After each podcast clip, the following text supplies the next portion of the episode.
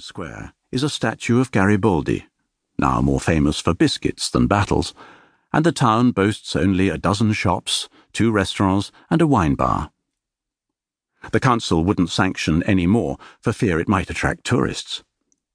There is no train service, and a bus appears in the town once a week for those foolish enough to wish to travel to Naples. A few of the residents own cars, but have little use for them. The town is run by the Consiglio Comunale, made up of six elders. The most junior member, whose lineage only goes back three generations, is not considered by all to be a local.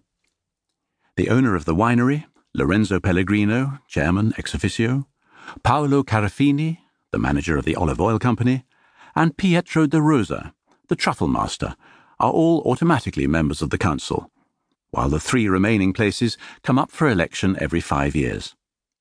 As no one has stood against the schoolmaster, the pharmacist, or the grocer for the past fifteen years, the voters have almost forgotten how to conduct an election. The Polizia Locale had consisted of a single officer, Luca Gentile, whose authority derives from the city of Naples, and Luca tries not to disturb them unnecessarily. This story concerns the one occasion when it was necessary. No one could be certain where Dino Lombardi had come from, but like a black cloud he appeared overnight, and was clearly more interested in thunderstorms than showers.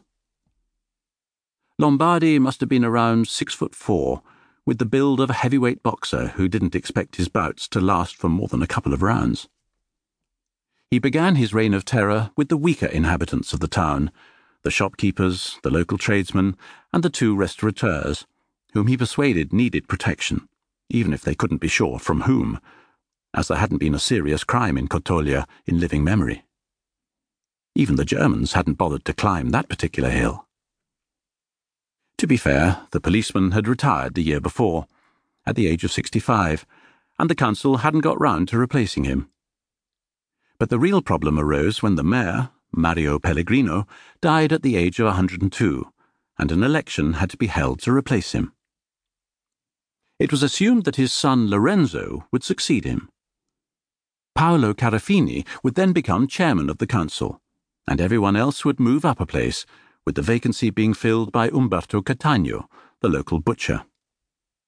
That was until Lombardi turned up at the town hall and entered his name on the list for mayor.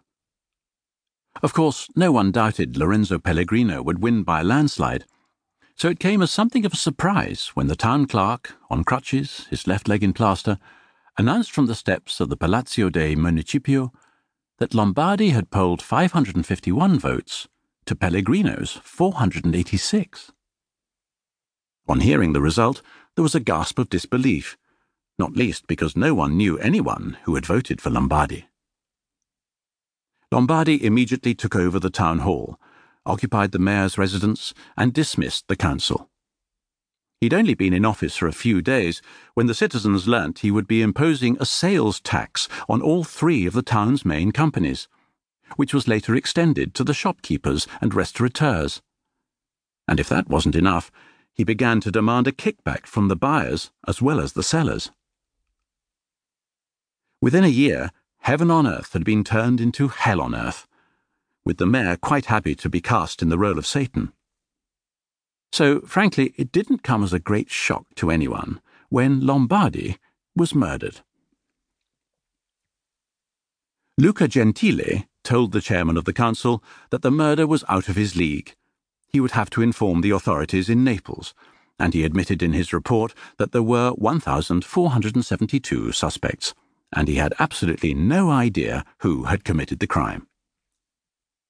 Naples, a city that knows a thing or two about murder, sent one of its brightest young detectives to investigate the crime, arrest the culprit, and bring them back to the city to stand trial.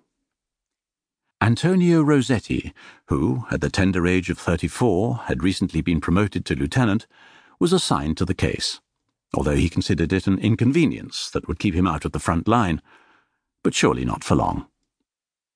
He assured the chief of police that he would wrap up the case as quickly as possible and return to Naples so he could deal with some real criminals.